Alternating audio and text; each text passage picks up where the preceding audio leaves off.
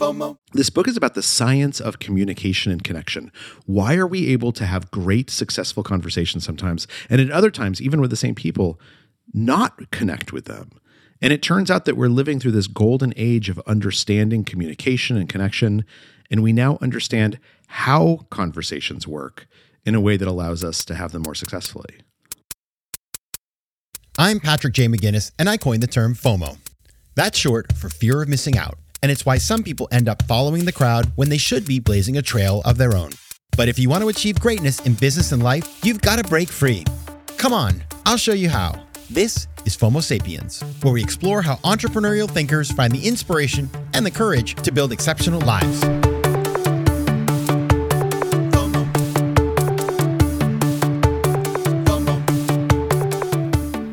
Welcome to FOMO Sapiens, the show for entrepreneurial thinkers. I'm your host, Patrick J. McGinnis. And today we are talking with a really special guest, somebody who's very esteemed. In fact, his name is Charles Duhigg, and he is a Pulitzer Prize winning journalist and the author of books like The Power of Habit, which spent three years on the bestseller list and has been translated to more than 40 languages, and also another book called Smarter, Better, Faster, also a bestseller. And today, Charles is joining me to talk about his newest book, Super Communicators, which is out now, just came out last week. Now, Charles writes for the New Yorker magazine. He's got a degree from Yale. He went to Harvard Business School a year ahead of me, actually. I didn't know him, though. I wish I had known him, but I know him now. And that's why I was so excited to have him on here because I know how great he is. You probably know him too because he's on CNBC, This American Life, NPR, PBS NewsHour, and Frontline. So he has done it all. And his new book is an essential read for people who want to take bigger swings, which of course is all of us this season. So you are going to like it. We're going to jump right in, of course, as we always do, with the same question. And so I started our conversation by asking Charles this Tell me something unexpected you learned about yourself that changed everything. So, um, so, so actually, th- this has a very straightforward answer, which is, um, and it's when I was at HBS, which as a as an HBS grad yourself, you sort of know what that that's like. Um, so.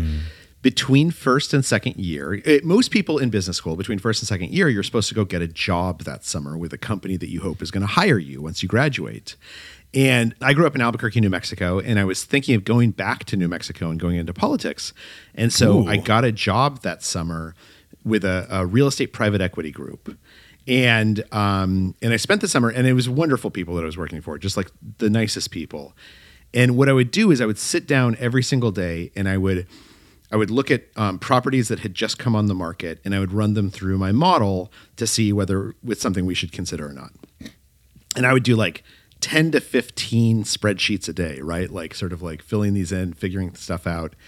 And it was really boring. And so what I would do is I'd let myself listen to a This American Life as a reward while I was doing the spreadsheets. But this is this is like 20 years ago, so there weren't that many episodes. And so like if it was a really tough day, I'd let myself listen to two of them, but I didn't want to go through all of them because I would have run out of things to listen to.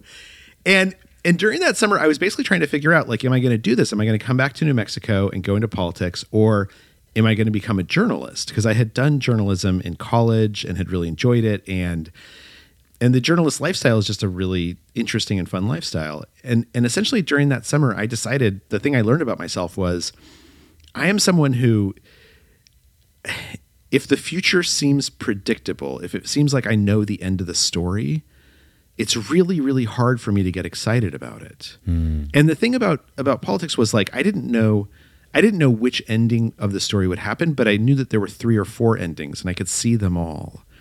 Whereas a life in journalism, you actually have to do something different every single day. You have to learn something different every single day. And and this question of how to tell stories that make people desperate to finish those stories seemed like it could interest me for the rest of my life. And so at the end of that summer, I decided to become a journalist and and never really looked back. And I've been doing that ever since. I too was a very avid listener of This American Life. I would get in that because there was an app and they give you the whole back catalog. Yeah. And I too, and I was always like, and I think you've been on that show. I have not been, but I was always like, this is the this is this is where everything happens. And I think you know, I'm not a journalist, but I do, you know, obviously I'm in the media space, and I do think that like I too want to be a politician. And I realized that this is far less painful. Yes. and also you get invited to more things. But and you can spread your ideas without having to go through an election. So Yeah. I can understand why you made that move. But at the at the at the at the the nexus of those two things is communication. See how I'm doing Yeah. a little segue here. No, that was- and you that was have well a new. done. Thank you, thanks so much. Uh, your new book, which I have in my hand, and by the way, super cool cover, super cool. Thank cover. you. It is really sweet. It's called Super Communicators. This is uh, coming out. Well, it's out now when we've aired the show. Talk about what this book is about. Like, what is the big idea here? Yeah. So the big idea is that we all have moments when we are super communicators, right? It, it- one of the best ways to describe this is like think for a minute of the person you would call if you were having a really bad day, like the person you know who's just going to make you feel better. And whenever I say this, everyone knows who that person is. It pops into their mind immediately. And that person for you is a super communicator. They know how to listen to you. They know how to show that they're listening. They know how to how to sort of get get on the same wavelength as you and and invite you to feel better or to talk about your problems. And you you probably do that for other people sometimes, probably for that same person and for others. Mm. Or or sometimes you walk into the meeting and you know exactly what to say to win everyone over and you just like win the meeting, right? You just you just know exactly what to do at those moments, we are super communicators. And the reason we're so good at that is because our brains have essentially evolved to, to know how to communicate with other people. Communication is humans' superpower. It is the thing that has allowed us to succeed as a species. Now, there are other times when you want to have a meaningful conversation with someone or you want to connect with someone and it doesn't work, right? Like something happens and it doesn't prove as rewarding as you had hoped. And the question is why? Why is that happening at those moments? And that's what this book is about. This book is about the science of communication and connection. Why are we able to have great, successful conversations sometimes, and at other times, even with the same people, not connect with them? And it turns out that we're living through this golden age of understanding communication and connection, and we now understand how conversations work in a way that allows us to have them more successfully. You've taken on a big challenge here, which is I appreciate, which is that you're taking something, a topic that all of us probably much think we're experts in because we talk and communicate all day long. But yet, you know, you've made a very good point. Yeah, it's a superpower for humans, but yet how often do we feel that we have failed or we just objectively fail? It's like you have that conversation with somebody, you think that you agree that you've shared common ground, and then you find out that in fact oh, that has not Oh, happened. It happens all Right? the So time, it- right? it's it's it's innate to our life. So talk about like let's let's get into it. So you know what what is the root cause? What did you find as you looked Yeah. into this space? No, like, what's a- going on? It's a great question. And and let me describe this from my own life, right? So Yeah. this would happen to me again and again. I would come home from work and my wife would be home and it would have been a tough day and I would start complaining to my wife. I'd be like, you know, like my boss is a jerk and my coworkers don't appreciate me. And my wife very sensibly would give me some good advice and practical advice. She'd say like, "Look, why don't you take your boss out to lunch and then you guys can get to know each other a little bit better and it'll probably make things go smoother." And instead of hearing what she was telling me, instead of hearing her good advice, what I would do is inevitably I would get more upset and I'd be like, you know what? Why aren't you supporting me? And I want you to be outraged on my behalf. And then she would get frustrated because she had just given me good advice. And here I am basically attacking her for doing so. And so when I started working on the book, I wanted to figure out, you're right. I, I'm a, we're communicators. I communicate for a living. Like, why, why did this keep happening? Why was I so bad at this? And so I talked to all these experts, and what they said is, look, here's the thing that you, the mistake you're making. Most of us assume that a discussion is one thing, right? A discussion is about one topic, but actually, a discussion is made up of multiple different kinds of conversations. And in particular, there's three main types of conversations that we usually have.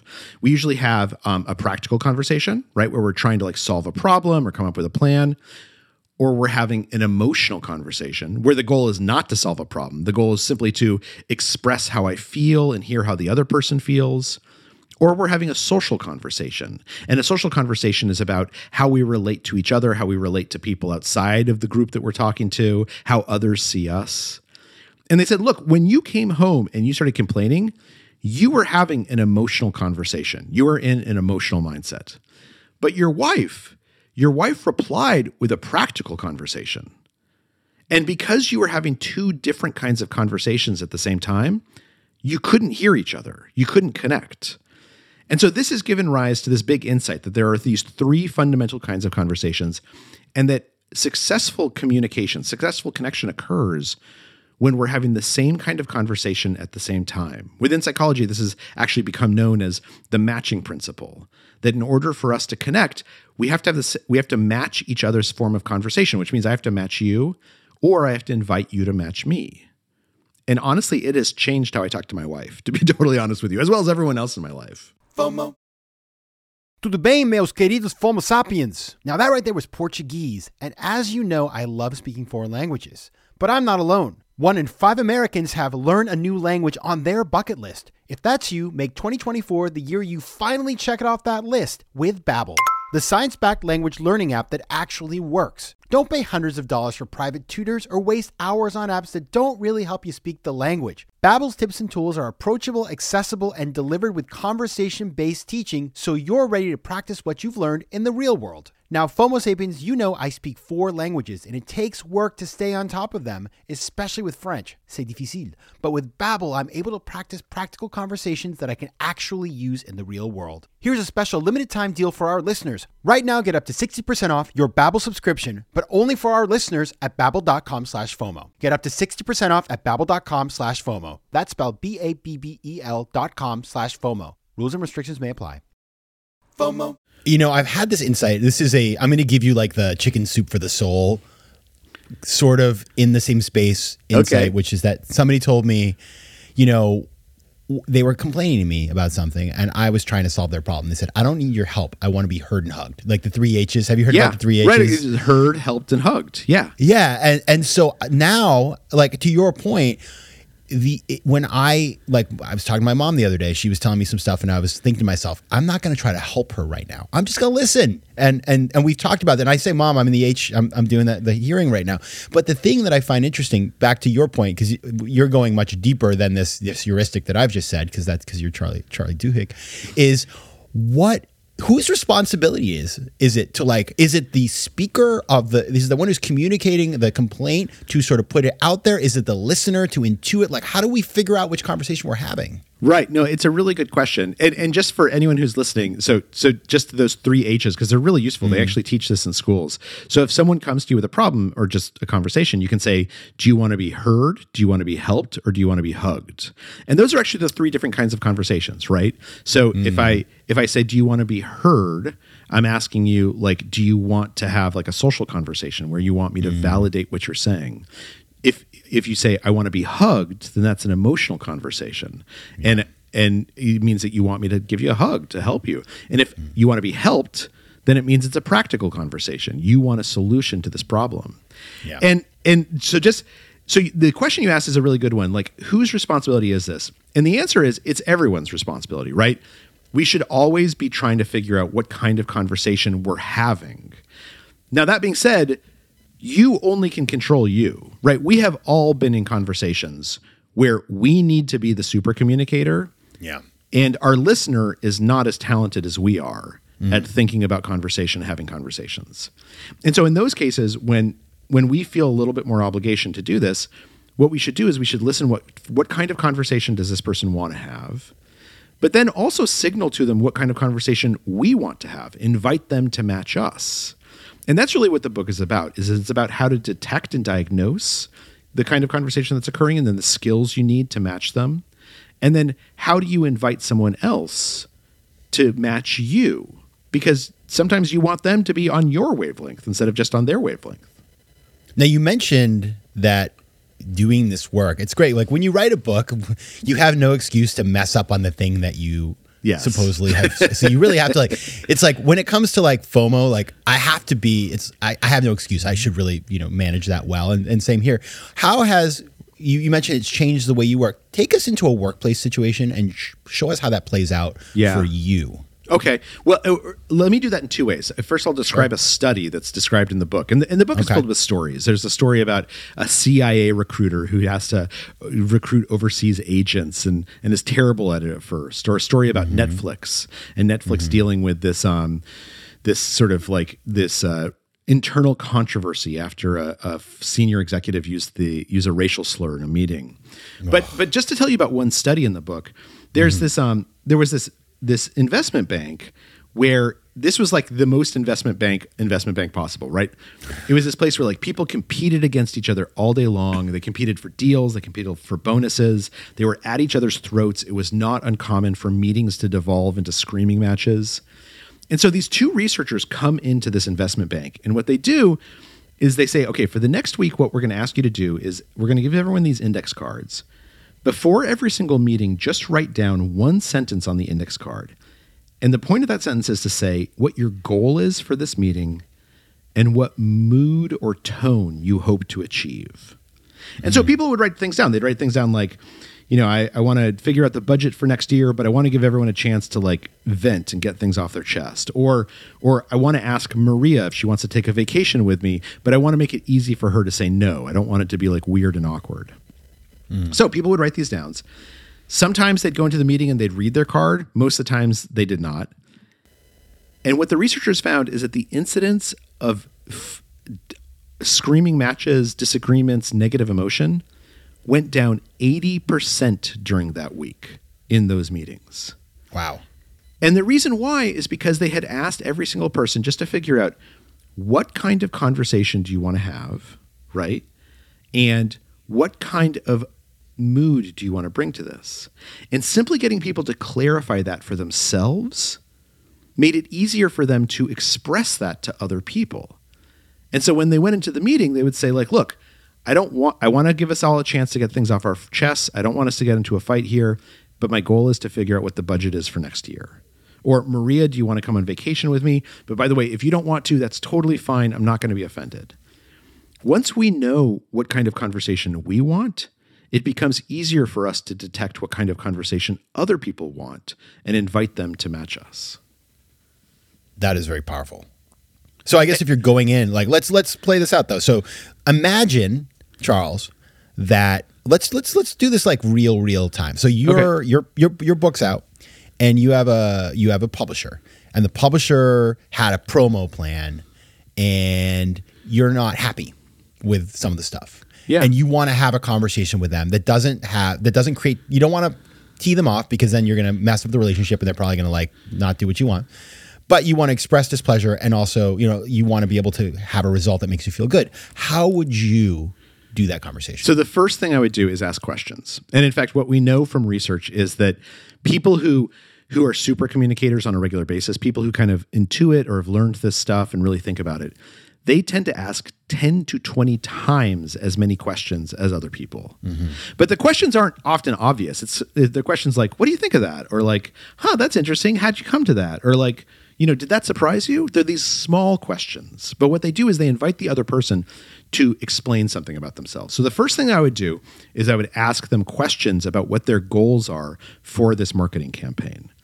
And I would also try and ask what are known as deep questions. And a deep question is a question that invites the other person to talk about their values, their beliefs, or their experiences. So I might start by saying, like, hey, can you tell me, like, can you tell me how you came to this idea about this marketing plan? And then my follow up might be something like, when you've worked on campaigns like this in the past, how has that approach worked? Like, do you feel like it's done something important? Or I might say, how did you know we've we've looked at your marketing plan here? Like, just tell me, like, what does this mean to you? Like, why do you what why does this seem like the right plan? Like, walk me through that. Both of those, they don't seem like deep questions, right? But they are deep questions because they're inviting the other person to expose something about themselves, to be a little bit vulnerable with me. Now, they might not care like what my judgment is, but but the act of being a little bit more vulnerable, it makes us feel closer to the other person. And for me, the person who's asking the questions, what it does is it lets me see what their deeper goal is. Right? Like if they say something like, "Look, we're doing this because in the past we've we've tried different campaigns and some of them have worked and some of them really haven't and we're really afraid of making a mistake." Then I know okay, actually, your top goal is avoiding a mistake. And that might be different from my top goal. My top goal might be I'm willing to to take on the risk of mistakes as long as I can, as long as I might knock it out of the park. Now we understand each other's deeper goals. So I would start by asking those questions. And then what I would do is I'd do something called looping for understanding. It's a three part process. And it's actually been shown the most effective way to prove to someone that you're listening to them and make sure that you're hearing them accurately. What I would do is I would ask them that question. That's step one. Step two is I would repeat back to them what I just heard them say in my own words, right? I would process it and I would try and tell them what I heard them say. And then the third step, and this is the most important step and the one that we often forget, is I would say to them, Did I get that right? Because by asking them, Did I get that right? You're doing two things. First of all, you're giving them some power in this conversation. You're giving them the ability to show that you're trying to match them and now you're inviting them to match you. And number two, very often we do misunderstand what someone tells us, right? Either because they've done a bad job of explaining it or because we didn't hear them accurately. And so by saying to them, Did I get that right? It gives me a chance to figure out, Am I actually hearing what the person is saying to me? And if I did those two things, if I start that conversation by asking some questions, in particular deep questions, and then I loop for understanding to show them that I'm listening and to make sure that we at least agree on what has been said, at that point, the rest of the conversation is going to be much, much easier. FOMO. FOMO. That sounds powerful because ba- what I hear is strategy. Instead of being reactive, instead of because what I think what happens a lot of times in a conversation that we're that's difficult or where we have emotion or we're disappointed is that even though we may have we may ask those questions we then we don't we're not prepared to listen because we're coming from an emotional place not from an analytical place right? How does one prep for the convo? Like you're going in to see your boss to have that you know conversation that you might be a little fraught about. What is the prep that you would recommend to folks? Well, I think what most people do is they figure out what they want to say, right? Mm-hmm. Like, I'm going to go into my boss and I'm going to tell my boss why I deserve this raise. And I want to get across these three points.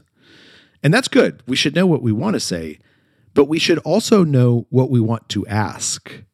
Because if we're just focused on what we say, we're not listening to what the other person says, right? We're just waiting for our turn to speak. And so what's really important is to sit down and I would I would say the first thing you should do is just write that sentence. What's your goal for this conversation? What mood do you hope to achieve? Okay, so once we know that, you've got a little bit more time. Let's think a little bit more deeply about how that conversation is going to go.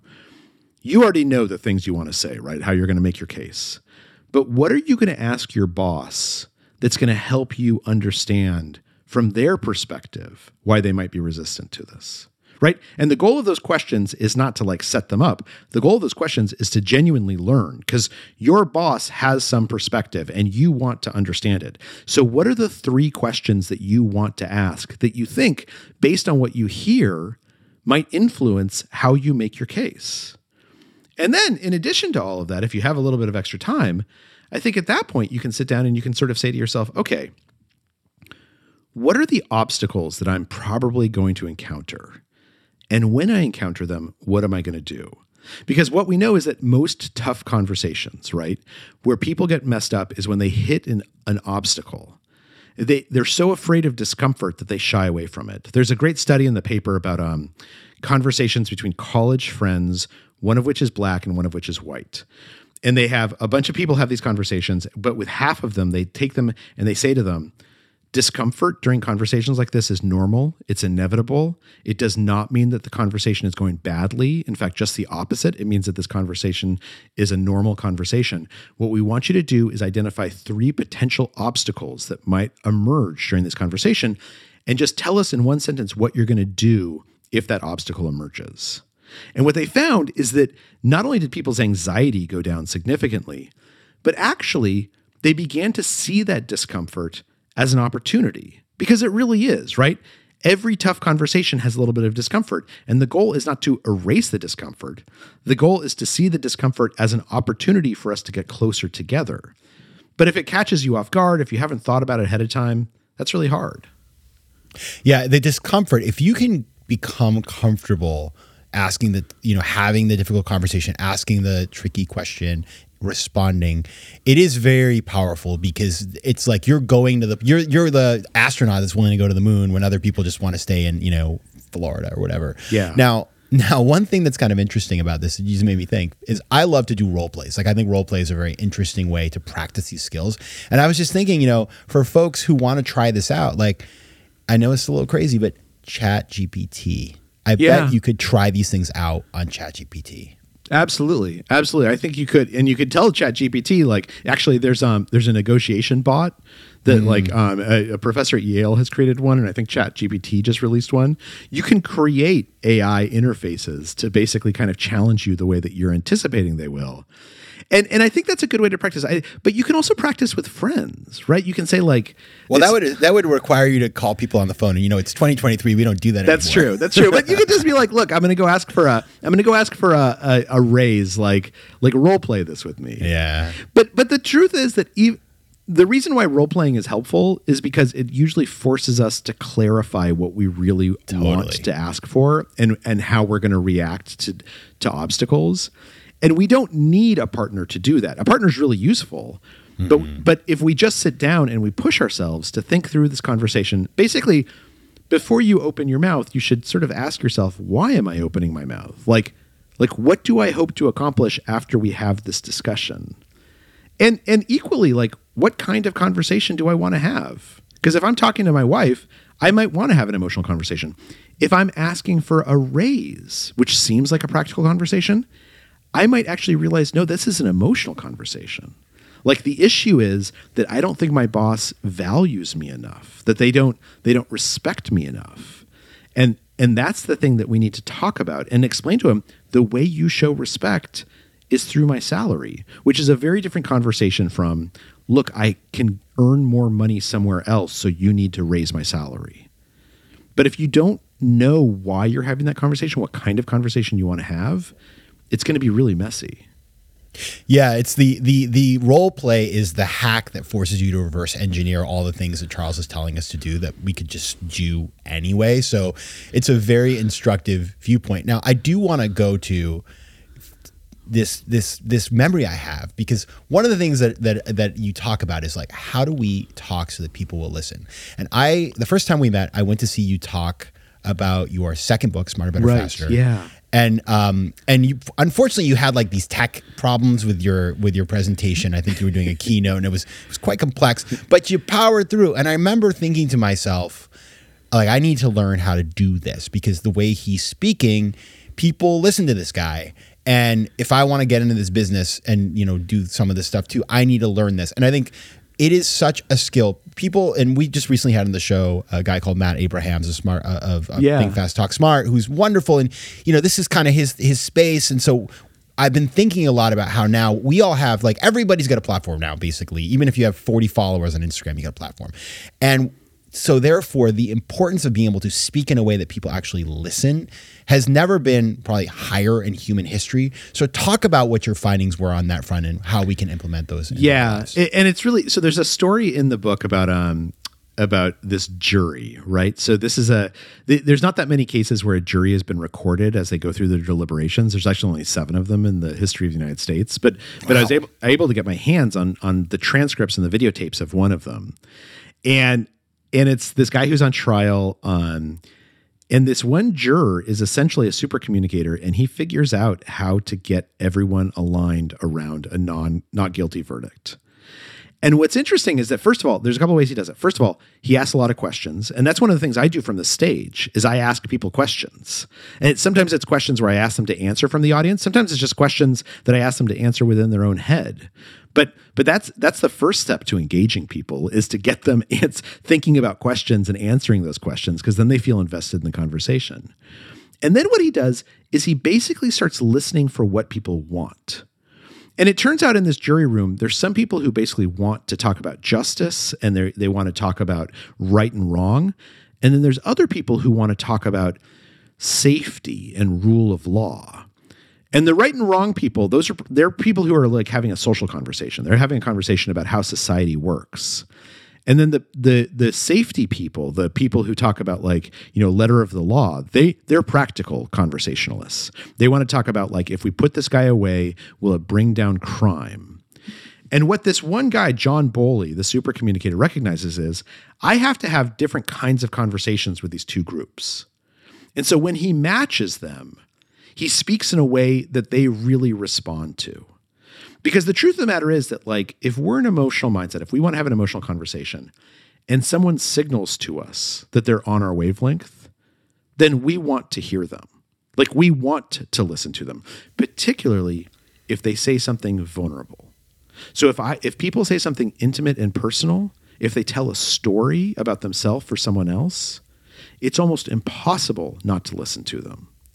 Like we're actually hardwired to pay very, very close attention to anyone who exposes anything about themselves or tells a story that seems a little bit vulnerable, even if it's about someone else. So that's the other thing I do in speeches is I tell a lot of stories because those stories enchant people. They get people to listen to me. We can't we can't not listen to a story. And the reason why those stories are so important and so meaningful is because not only are they interesting, but because they seem to tell us something vulnerable about the world or something deeper about the world. And that feels really rewarding.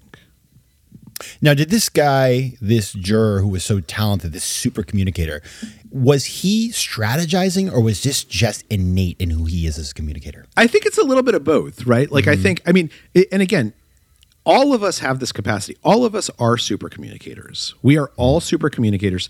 For many of us, it just happens randomly, right? Sometimes we can do it and sometimes we can't. We don't know why and we don't know the difference. But there are some people, and that's kind of the goal of this book, who have thought about this just a little bit more deeply and they know how to tap into those skills. They know how to let their instincts come out better. And I think for John Bowley, I think he knew that being on a jury is really important. It's a mm-hmm. big it's a big serious commitment. And so part of it was instinct, but part of it was him wanting to do the right thing. But also he just paid more attention. He, like it, it can sound like a lot, like a, trying to figure out in my head, like what kind of conversation are we having and what's my goal and what's your goal. But the truth of the matter is, once we know what to look for, it becomes very automatic. It becomes very instinctual. Asking deep questions, once we've practiced a little bit, becomes automatic and instinctual. And I think for John Bowley, that's exactly what happened. He just he just let his instincts go, and his and because his instincts had been trained to look for what kind of conversation is happening, he did a better job of connecting with people. All right, Charles. So it's time for the lightning round. Okay. Are you ready? You ready I'm for ready. lightning round? Yes. All right. This is a chance to to show us how smart you are, and and we've been seeing it for the last thirty minutes. So even more. All right. Might, no pressure. be but here we go. I got four questions for you. Four Okay. questions. So the first one. Let's start with the first one. Tell me a favorite quote or mantra. Ooh, a favorite quote or mantra. Okay, so this is the one I tell my kids all the time. It is only a mistake if you don't learn from it. And I actually believe this deeply. The truth is, like, I make so many mistakes every single day, and you can get down on yourself so easily. But if you say, like, look, as long as I learned something from this, it's not really a mistake, then all of a sudden it makes things better. and it forces you to actually learn something from it. I love that one. Okay. Number two. What is your favorite productivity hack? Ooh, my favorite productivity hack. Oh gosh. Um you know, actually, this is terrible, but like I respond to emails as soon as they come in because like Me that too. way. Or, or well, I have two the modes. worst. I have two modes. Either I respond to emails right away, or I let them build up for two or three days and then I respond to them. Mm. And like I find both of those are great hacks because it sort of reflects like what frame of mind I'm in. Okay. Number three. What is one book that every FOMO sapiens should read? Ooh, that's a great question. Okay, I'm going to give you two answers. The first is on Okay. The Varieties of Religious Experience by William James. William James is the father of American psychology. Um, and there's one chapter in particular called the the religion of happy mindedness about like what kind of an attitude is needed to be just happy, like independent of the events around you. And I found that to be really powerful. But then the second book I would recommend is A Visit from the Goon Squad by Jennifer Egan, which is just it's a novel and it's just a wonderful book. I have never heard either of these. I feel embarrassed. Oh, they're great. Okay. They're great. You're in for a treat. Final, final one. Now we're getting all spiritual, or not know, spiritual, but just deep. What's one piece of advice you give to your younger self? Whew, that's a good question. I mean, honestly, I think that the advice I would have given is to be kinder. Like every hmm. time I've made a real mistake in my life, every time that like it's actually been a mistake, it's usually because I was not kind enough to another person. And I find that that if I bring if I try and bring kindness to my interactions with others, that even if I screw something up, it usually turns out okay. All right. So if you want to find out more about Charles, you can find him at his website. It's charlesduhigg.com. You can also write him an email. He will respond. Maybe right away, maybe in three days. Charles at duhigg.com. And check out the book Super Communicators because my big takeaway here is if you do a little work, communication, if we got communication right, like most of the world's problems would be solved. And certainly you can improve your day to day life. So go check out the book. Charles Duhigg, author of Super Communicators. Thank you so much for being here. Thanks for having me. FOMO. If you like today's show, please be sure to rate it and recommend it to your friends. And as always, you can find me on Instagram at Patrick J. McGinnis, on Twitter at PJ McGinnis, and on the web at FOMOSapiens.com or PatrickMcGinnis.com, where you can get all kinds of free resources to live a more decisive and entrepreneurial life. FOMO Sapiens is recorded in New York City. Theme music is by Mike McGinnis, and editing and post production is by Josh Elstro. If you like today's show, please be sure to rate it and recommend it to your friends. And as always, you can find me at FOMOSapiens.com and at PatrickMcGinnis.com. To advertise on FOMO Sapiens, reach out to contact at FOMOSapiens.com.